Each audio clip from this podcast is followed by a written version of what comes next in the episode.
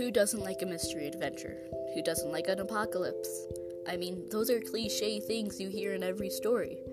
So why not take some time and listen to a short podcast about those too? What happens? Listen to Dark Expanse, follow the story of Iker, and follow how he gets through his modern-day dramatic life. Of course, that's what he thinks it is. It's not really, though, is it?